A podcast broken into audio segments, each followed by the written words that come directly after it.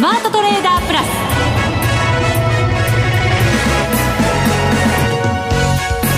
全国のリスナーの皆さんこんにちは。内田まさです。この時間はザ・スマートトレーダープラスをお送りしていきます。この方にご登場いただきましょう。国際テクニカルアナリスト福永博之さんです。こんにちは。よろしくお願いします。よろしくお願いいたします。はいよろしくお願いします。さてさてマーケットやっぱりなんかした方向ですね。福永さんが言った通りですよ、いや言った通りでも本当ねあのー、やっぱりトレンドが変わったってことはすごくやっぱり重要ですね、はい、でこのトレンドが変わるっていう背景にですねまあ、やはりあのー、まあ後からいろんなこう悪い材料といいますか、うん。あの流れがこう少しずつ少しずつこう売りの方向に回ってくるっていうことで、まあ、本当不思議ですけどもねあのドル円も前回ねあの節の話をしましたけども、はい、まあ、結果的に110円を割ってですねあの、まあ、今日なんかは108円台。でまたこんな時に限って本当に、まあ、トランプ大統領がですねタイミングがいいというか悪いというか。ね、はい、これまたウォール・ストリート・ジャーナルっていうところのインタビューっていうのはちょっとミソですよね、はい、これまではいろんなそのまあ普通の通信社だとかあのニュースソースからのあの、まあ、例えばオープンでのインタビューでそういう話が出たりとかいうことはあるんですけどもあの実際にそのウォール・ストリート・ジャーナルのインタビューってことになりますとまあ要は一つのメディアに対しての話だけですよね。ですからそういうところでですねやはりちょっとこう反応が大きく出てしまったのかなっていうところはあるかもしれませんね。それはトレンドが変わっていたからさらに大きく反応した。はいそうですね。ですね、えー、ですからやっぱりトレンドが変わってる時の逆張りっていうのは特に為替はね、はい、やっぱりあのー、まあいつもの話ですけどもやっぱりちょっと注意をしないといけないっていうのが今回もやっぱり逆張りには要注意っていうのがよく分かったっていうねそういう相場になってますね、はい。え今日は番組の前半では引き続きマーケットのお話を、はい、そして後半にはマネックス証券の西尾さんをゲストにお迎えしまして2月にご紹介いただいた際にはあのマネックス証券のアメリカ株取引の特徴そしておすすめポイントなどについてご紹介いただいたんですが、はい、今回はですねさらに米国株取引が身近になる便利なあれです。あれ。便利といえば手元にある あれですか？あれですね。手元にあるってなんだろう？飲み物とかそんなことはないですよね。はい、はい、リリースされたものがあるということでございますのでその話じっくり伺っていきたいと思います、ね、どうぞお楽しみに、はい、それでは番組進めていきましょう。この番組を盛り上げていただくのはリスナーの皆様です。プラスになるトレーダーになるために必要なテクニック心構えなどを今日も身につけましょう。どうぞ最後まで番組にお付き合いください。この番組はマネックス証券の提供でお送りしますスマートトレーダー計画よーいドン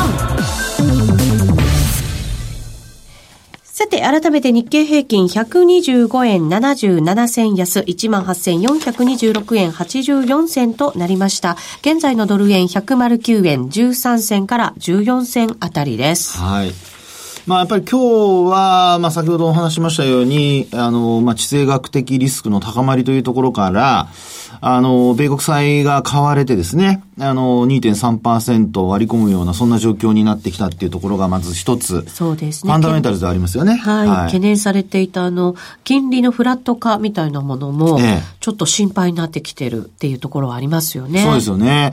ですから、あの、基本的にはですね、あの、まあ、金利が低下することによって、で、まあ、ドルが、やはりちょっと売られやすい環境が作られていると。いうことになるかと思います。はい。で、そうした中で、あのー、まあ、昨日のその先ほどお話した、えー、トランプ大統領のですね、ウォールストリートジャーナルのインタビューっていうね、まあ、これは、もし、あの、本当僕、ちょっと気になるのは、こういうのってインサイダーにつながりやすいんですよね。インサイダー、というのは、重要人物が話をするじゃないですか。はい。で、そこで、密室の中でインタビュー仮に行われてるとするとですね、記者は知ってるわけですよね。あるいはその周りで見てる人たちは。まあもちろんそうですよね。ね。で、それ生放送でリアルタイムで僕流されたかどうかわかんないんですけど、もしリアルタイムで流されていたのであれば、基本的にはみんなが周知の事実になるので問題ないんですけど。はい。一斉に知ることだから。そう。ただ、記者たちが知って編集してっていう流れになるとですね、その間タイムラグがあるじゃないですか。もちろんありますよね。ね。だそうすると、そのタイムラグで、あの、何か、まあ、ポジション作ろうと思えば作れちゃうわけですよね。なので、まあ、これは日本のその要人発言でも同じようなことが言えるんですけど、やっぱりその公の場で話をするっていう意義っていうのは、そういう、その、平等に同じように情報を取れるっていうところが、まあ、あの、いいわけで、はい、あの、公平性があるわけで、まあ、どんな発言をしようとですよ。ただ、そのインタビューの中で、ああいったこう、ちょっと偏った発言になってしまうとですね、まあ、特にあのドルは強すぎるとか、うん、まあ、そういう話をすれば、これはウォール・ストリート・ジャーナルの記者でもしドル持ってたら売っちゃおうかなと思っちゃいますよね。まあそうですよね。でも、同じメディアにまあね、所属している人間としては、はい、そういうのってやっぱりやっちゃいけないこともちろんもちろん。そうです、そうです。やっていいこととってあると思うんですけど。ただ、ですからそこで、あの、まあ、これちょっと話がずれて申し訳ないんですけども、あの、それに関わってる人たちがどれだけいたかっていうことで、その規律の中で管理されてる人たちがいる、あの、だけであれば、うん、あの、もちろん問題ないとは思いますけども、まあそういった情報ってほら、どこからどういうふうに漏れていくかわかんないじゃないですか。まあそうですよね。えー、ですから、まあそれを言言い出すとキリがない部分はあるんですけど、えー、ただ、あの、やっぱり、まあ、要は、理科に冠を立たさずっていう言葉があるようにですね、あの、まあ、そうやってやれば、やっぱり何かしらあった時にですね、疑われるっていうことにもつながりかねないので、うんあの、まあ、今回のそのインタビューでの、あの、まあ、下落っていうのは、ちょっと、そういう意味では、あの、マーケット他の関係者からするとちょっと違和感のあるはい、まあ、これだけ世界的に今一番注目をされているトランプ大統領っていうね、は い、ねその単独インタビューってことですからね。そうですね。うん、ですから、まあ、その辺がですね、あの、ちょっとマーケットの拡乱要因になっているっていうことにな、あの、まあ、なりましたので、はい、まあ、そこが、やっぱりこれから、あの、ポジション、例えば、戻そう、まあ、ドル円のポジションを、あの、今持ってる人たちで、まあ、戻るんじゃないかというふうに思ってた人たちからすればですよ。あの、急激にまたポジション悪化してるっていう話になってしまいますので、まあ、これが整理が進むことにつながるっていう、まあ、ちょっとポジティブな考え方もある反面、この流れがやっぱ加速してしまってるってこともありますからね。で、まあ、あの、そうは言っても、マーケットの動き自体は、もう円高方向に、あるいはドル安方向に動いてますから、はい、まあ、こればかりはもうどうしようもないんですけど、ただ、まあ、こんな風にですね、あの、流れが少しずつこう変わってきてる。で、ちょっと前まではブルンバーグなんかがいろいろ国内のその日銀のあの話をこう書いてですね、マーケットの拡乱要因になってましたけど、はい、あの最近ではウォールストジャーナル、ウォールストリートジャーナルが、あのアメリカの方では、まだちょっと前にもなんかそういう話を出してですね、マーケットのちょっと拡乱要因になったような気がするんですね。ですから、ちょっとアメリカのメディアに関する話というのは、まあこれまで以上に株も為替も影響を受けるっていうことになりますので、ちょっとやっぱりあの注意しとかないといけないのかなっていう感じになってますよね。はい。ただですよ、多くのマーケット関係者が、はい、まあ一旦の目処としていたその108円、109円あたりのところまで来て、はい、で、今までのじりじりした相場よりも、一回ガンと下げてくれた方が、相場がこう、すっきりして、また再度新たなトレンドが生まれるっていうような分析をしたりもしてますよね。はい、そうですね。まあ、その水準に、まあ近づいてきた、来たとも言えるのかもしれませんけれども、そうなった時のこう、変化っていうのをどう考えればいいんですか？この後の。そうそう、そこなんですよね。はい。で、あの、やっぱり戻すには、ある一定の水準保たなきゃいけないんですよ。はい。で、保たないと、結果的に前年戻しっていうことになると、これは相当きつい話になっちゃいますよね。それはトランプさんの期待が始まった時のところに戻るってことですか、はい、なかなかいい線つくじゃないですか、内田さん。はい。で、トランプ大統領がですね、あの、誕生した時って、はい。まあ、これはあの、101円台なんですよね。そうですね。ええー、ですから、まあ、今のところ、これあの、えー、為替の話ばかりでちょっと申し訳ないんですけど、あの、ドル円の、あの、直近の安値で見るとですね、これ昨年の6月にブレグジットの時の安値が、まあ、あの、100円割れ。はい。99円の、まあ、08銭ぐらいですかね。私これニューヨークの時間のあれを見てるんですけど、値段見てますが、で、高値が、あの、これも同じく昨年ですね、12月12日の週の、えー、っと、118円の66銭。はい。で、そこからですね、ちょうど、まあ、今日、今の、あの、今日の、えー、午前中の安値近辺ですかね、108円台の70銭。このあたりがですね、あの、ちょうど半値押しの水準というのが、えー、108円の87銭なんですよ。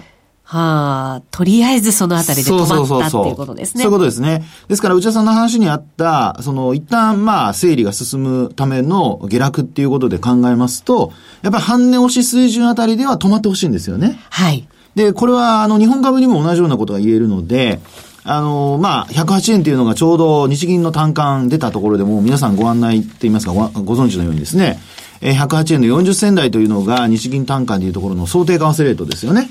あの、通期で見た場合はい。ですので、ここも今お話しているような水準なわけですよ。うん、ですから、これを本当に下回ってくるっていうね、整理が進むっていう中で、えー、値幅がもっと出るようなことになってしまいますと、まあ、日本株にとっても、やっぱりマイナス要因になってくると。下方修正含みですもんね。そうなっちゃいますよね。で、これもですね、今度ちょっと日本株に戻しますけども、あの、先ほど、まあ、あの、日経平均株価の、まあ、一株当たり利益な、うんぬんっていうのをちょっと話をしようかと思ってたんですが、はい。まあ、そこで、あの、前回お話した日経平均株価一株当たり利益16倍台を下回ってから、もう昨日で15、今日で16日ぐらいになるんですよね。うん、ですから、本当に、まあ、その後に、株価の方が、まあ、先に下落して、PR を16倍台上回らなくなってきてから、為替が円高に触れているというね、もう典型的なこれあのセットの状態で。悪循環、負のスパイラルになってますもんね、ね相場にとっては。はい。もう本当内田さんのその通りの話なんですけど、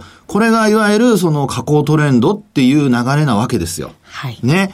で、これがまあ結果的にこう価格で表すと下降トレンド。で、あと、ファンダメンタルズから見る人は、基本的にはもう業績割安だって話が出てきていたんですが、この108円台まで来るとですね、少しそのトーンがちょっと、あの、低くなってきますよね。そうですね。ねえ。ですから、ちょっとですね、今、おそらくですけど、企業側も、あの、本決算出すところでですね、はい、まあ、今期の見通しをどういう数値で出すべきなのか、で、これも相当大慌てでいろいろやってらっしゃるんじゃないかと思うんですね。はい。財務関係の人たちは。あ、そうですよね。ええー、なので、あのー、まあ、値幅を伴って、あの、一旦下落した方がいいんだっていう話は、あるにはありますが、どう超えた下落になると、株価は戻せなくなるっていうことは、ちょっと頭に入れとかないといけないですよね。なるほど。ええ、大きな下落といっても、本当にほどほどのところで止まってくれないと戻れない。はいそうなんです。要は、さっきの内田さんの話にちらっと出ました。業績でいうところの減益になっちゃう可能性が出てくるってことなんですよね。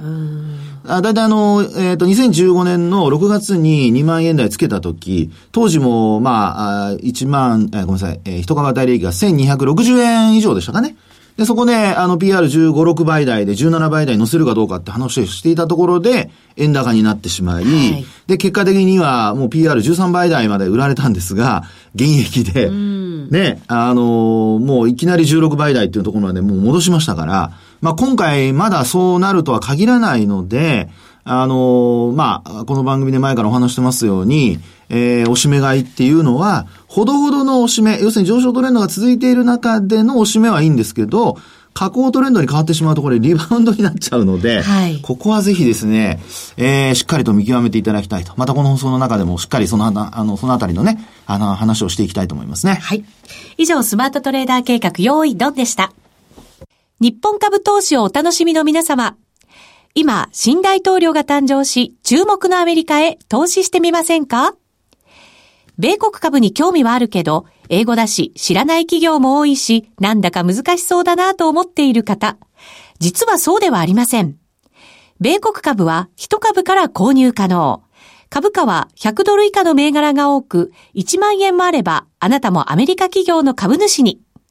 少額から投資でき、始めやすいのが米国株の特徴なんです。多くの企業では配当は3ヶ月ごとに支払われ、配当金をもらえる楽しみがたくさん。最近は日本でもサービス展開しているアメリカ企業が増えており、日本人にも身近になったことで、米国株投資を始める方が増えています。マネックス証券の米国株取引サービスはお得がたくさん。手数料は業界最安水準。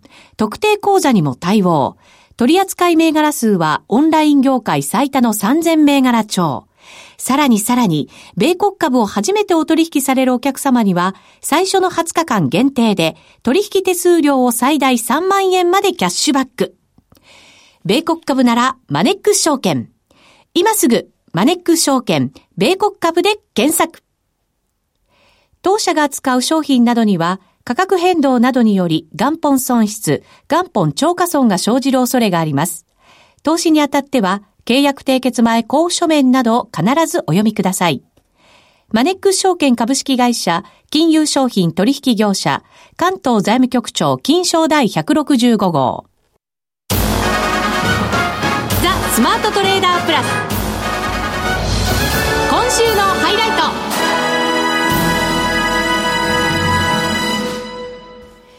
さあ、それでは、ここからは今週のゲストにご登場いただきます。ご紹介しましょう。マネックス証券の西尾隆人さんです。よろしくお願いします。よろしくお願いいたします。よろしくお願いします。2月以来の登場ですか？そうですね、2月以来にさせていただきました。2月の時はですね、はい、米株取引ですよ。はい、そうです、そうです。ことを教えていただいて、うん、で、今日もなんかお得な情報を持ってきている。なんか、便利なあれが出たっていう話を、はい、番組の冒頭でもしましたけど。勝手に手元にあるとかって言っちゃいましたけど。あれが、はい、あれが、はい、パソコンではないってことですね。パソコンではないですよね。はい。ポケットに入るものなんですよね、多分ね。おお財布。やめましょうね。変な、変なボケになっちゃいますからやめましょうね。やめましょう、やめましょう。はい、もう行きましょう。はい。さてさて、今回は。はい。はい。えっと、ついにですね、マネックス証券では、米国株をですね、スマートフォンでお取引がいただけるようになりました。おということは、アプリが。はい。出たってことですね。出たってことですよ。はい。今、手元に実は開いております。というか、西尾さんのを借りました。ねはい、これ全部銘柄ですよね。そうですね。今、と適当にあの登録しているんですけど、はい、登録の数もすごい数できますね、これ、ね、そうですね。実は、あの、無限に登録ができまして。無限に？制限ないです。サーバーの負荷大丈夫 太っ腹ですね。そうですね。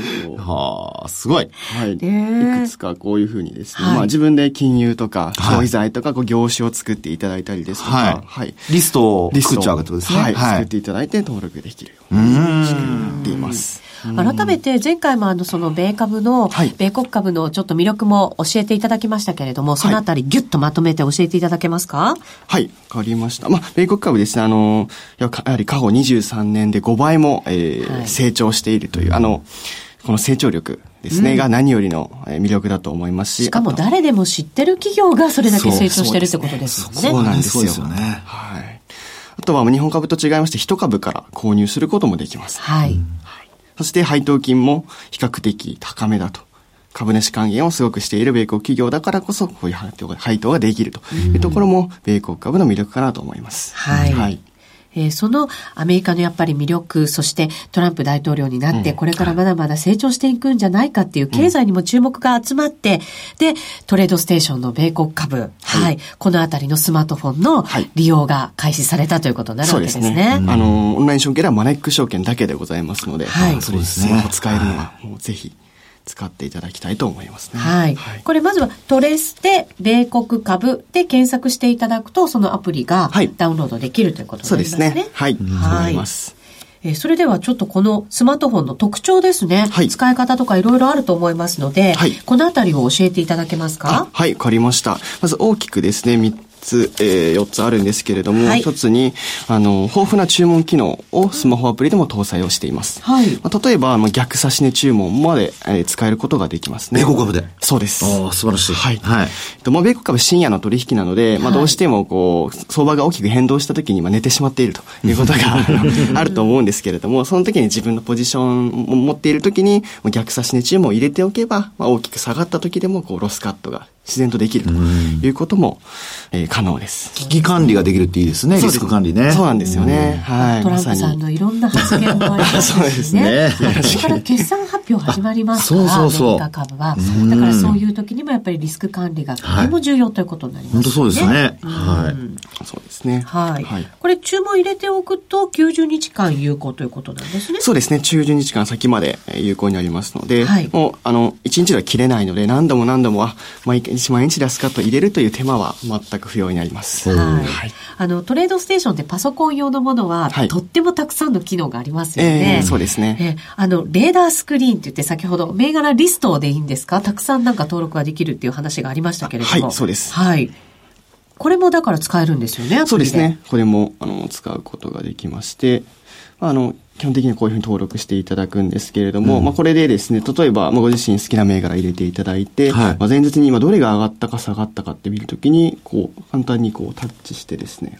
アプリのメニューからそういうの出せるってことなんですよね。そうですね。はい、はい、出すことができます。前日でこうパッと上から順番に。相当もかけられる。相当もかけられます。しかも今一瞬でしたね。ね。っていただきましたけど。ね、本当にあの、お見せできないのは残念なぐらい。でも皆さん本当おじっていただくと反応いいですね。反応、そうなんですよ。あの、すごいスムーズに使える、はい、あの、サクサク動くというのが特徴の一つでもあります。素晴らしいですね。面白いですね。いろんな形でね、並べ替えができますからね。それは本当に便利ですよね。ねこれ、リストから外したいとか入れたいとかっていうのもすごく簡単にできるんですか？そうです。これも編集ポチッと1個押していただいて、これいらないね。ポチッと。ああ、iPhone の、あの、操作と全く同じですよね、これね。全く同じですね。個別のね、メニューを出し入れするのとね、はい、登録削除するのと同じですね。はい。はい、同じっていうと、あの、スマートフォンだと今、こう、指紋認証とかあるじゃないですか。セキュリティの問題ね。はい。セキュリティなんかどうなんですか？はい。それも iPhone 版ですとご用意しています。あ、そうなんですね。はい。うん。なので、こう、面倒にこう、パスワードを打っていただくとか、はい、ことも不要ですし、まあ、パスワードを記憶させるっていうのもあると思うんですけれども、ちょっとこう、セキュリティ上不安だなという方もいらっしゃるかと思いますが、iPhone でしたら、こう、指紋ビューと。タッチ ID ですね。タッチ ID です。はい。つけていただければ、さっとログインできる。ログインできると。そうです。焦ってる時なんかいいかもしれません。そうですね。早く早く、早くやりたいみたいなニュース。トランプさんがなんか言ってるみたいな。言ってる。そうですよね。はいえー、そんな方にも使いやすいというふうになってるんですね。はい、もちろんログインもだから簡単だということになりますから。本当そうですね、はい。パソコン立ち上がるのを待ってる間にスマートフォンでサクサクトレードができてしまうと。そうですね。で、あと僕なんかからするとちょっと気になるのが、はい、あの、やっぱりそれだけ便利だとするとですよ、やっぱりちょっとチャート機能だとかね、その辺どうなのかなって、こう、画面が小さいからとか思っちゃうんですけど。国際テク。いやいやいや、そのあたりどうなんでしょうかね。はい、ぜひ、あの、福永さん、いくつ、あの、銘柄を押していただければと思うんですが、はい。軽くタッチ。銘柄を押すと、これでもう出ちゃうんですか？すぐにスライドしてチャートが表示されます。びっくり。恐る恐る恐るで、ちょって触れてみただけですもんね。いや、本当そうなんです。あの、やらせでも何でもなくて、今本当に初めて触らせていただいてですね、銘柄名タッチしただけでスライドして、画面が左側にスワイプして、で、それで、あの、チャートが、これあらかじめ設定したチャートなんですよね、これね。そうですね。はい。それが出てきます。それが出てくると。はい。あとは、これ、なんかこの。テクニカル指標とかですか？そうですね。ねはい。歯車を押していただいて。歯車。これも見ただけで。設定マークですよね。そうですね。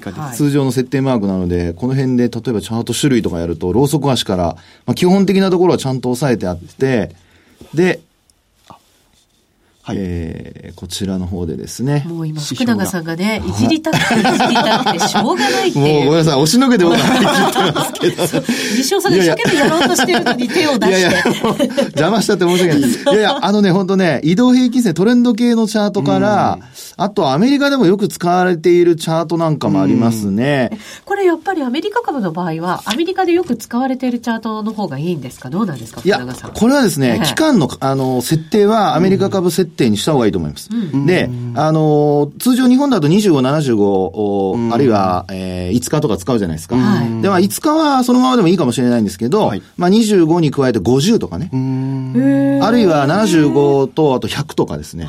アメリカで結構20、50、100とかって切りのいい数値を使ってることが多いんですよ、デフォルトで。なるほど。なので、まあ、もし、あの、日頃、まあ、私たちが使ってる、5日25、75が、こう、マッチしないケース。はい、そういう時には、あの、5、20、50、100とか、そういうのを使われると、あの、より、こう、チャートの動きっていうのは把握しやすくなると思いますけどね。もちろんそういう数値も簡単に切り替えができますか？はい、すごい簡単です。こちらのデータ指標を押していただければ、あとは、ここで、あ、ちゃんと期間の設定も。期間の設定も。できるそうですよ。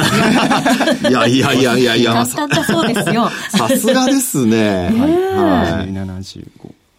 あ、いいですね。本当簡単に。はい。ね、スマートフォンって、本当に今アプリどんどん優秀になってますけど、うん、こんなスピードでいろんなものが使えるっていうと、ここまでのものはなかなかないんじゃないかってね、やっぱり思ったりしますけど。ね、あの、使いやすさっていうところで言うと、本当にスマホでできるっていうのは夜ね、はい、家に帰ってからもうパソコン開かなくて、開かなくてもいいってことになるので。そうなんですよ。あとなんか、チャートの分足も出せるようじゃないですか。そうですね。あの、1分足から480分足まではまず自由に設定がおおできます。あの、細かいんですけれども。至れり尽くせりですね。ただもちろん、日足、週足、月足で表示ができまして、あの、チャートなんですけれども、最大50年分。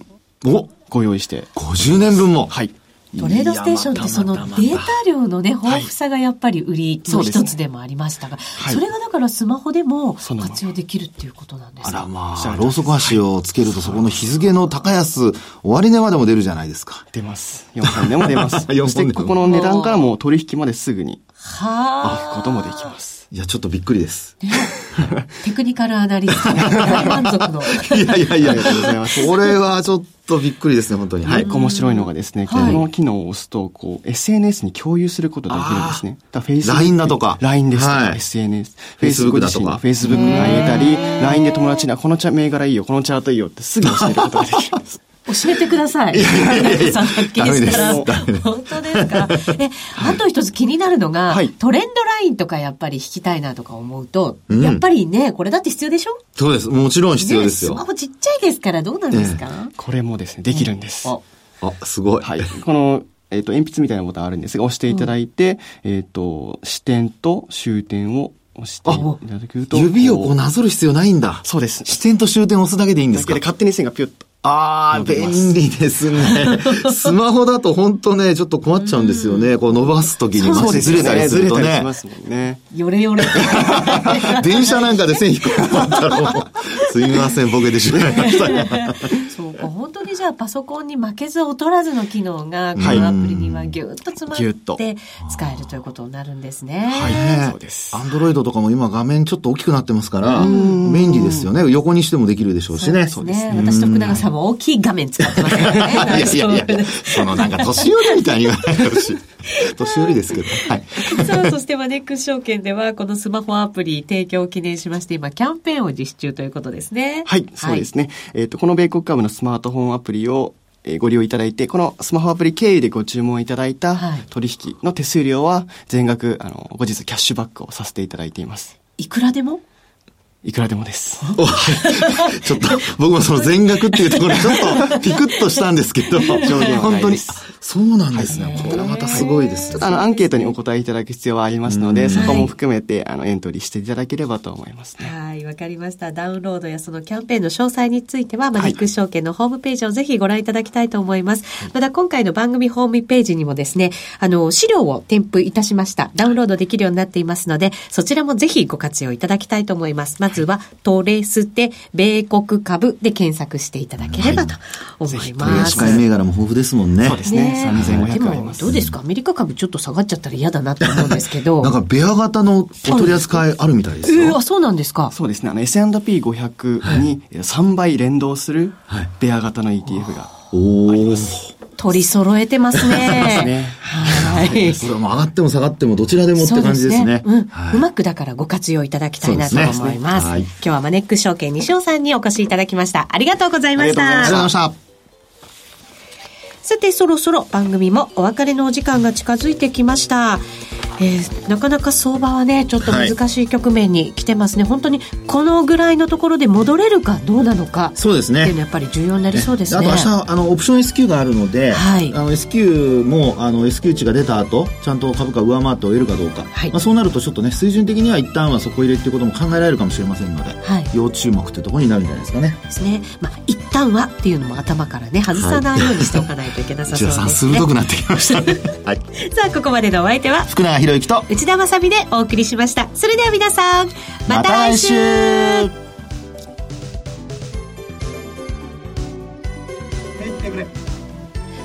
この番組はマネックス証券の提供でお送りしました。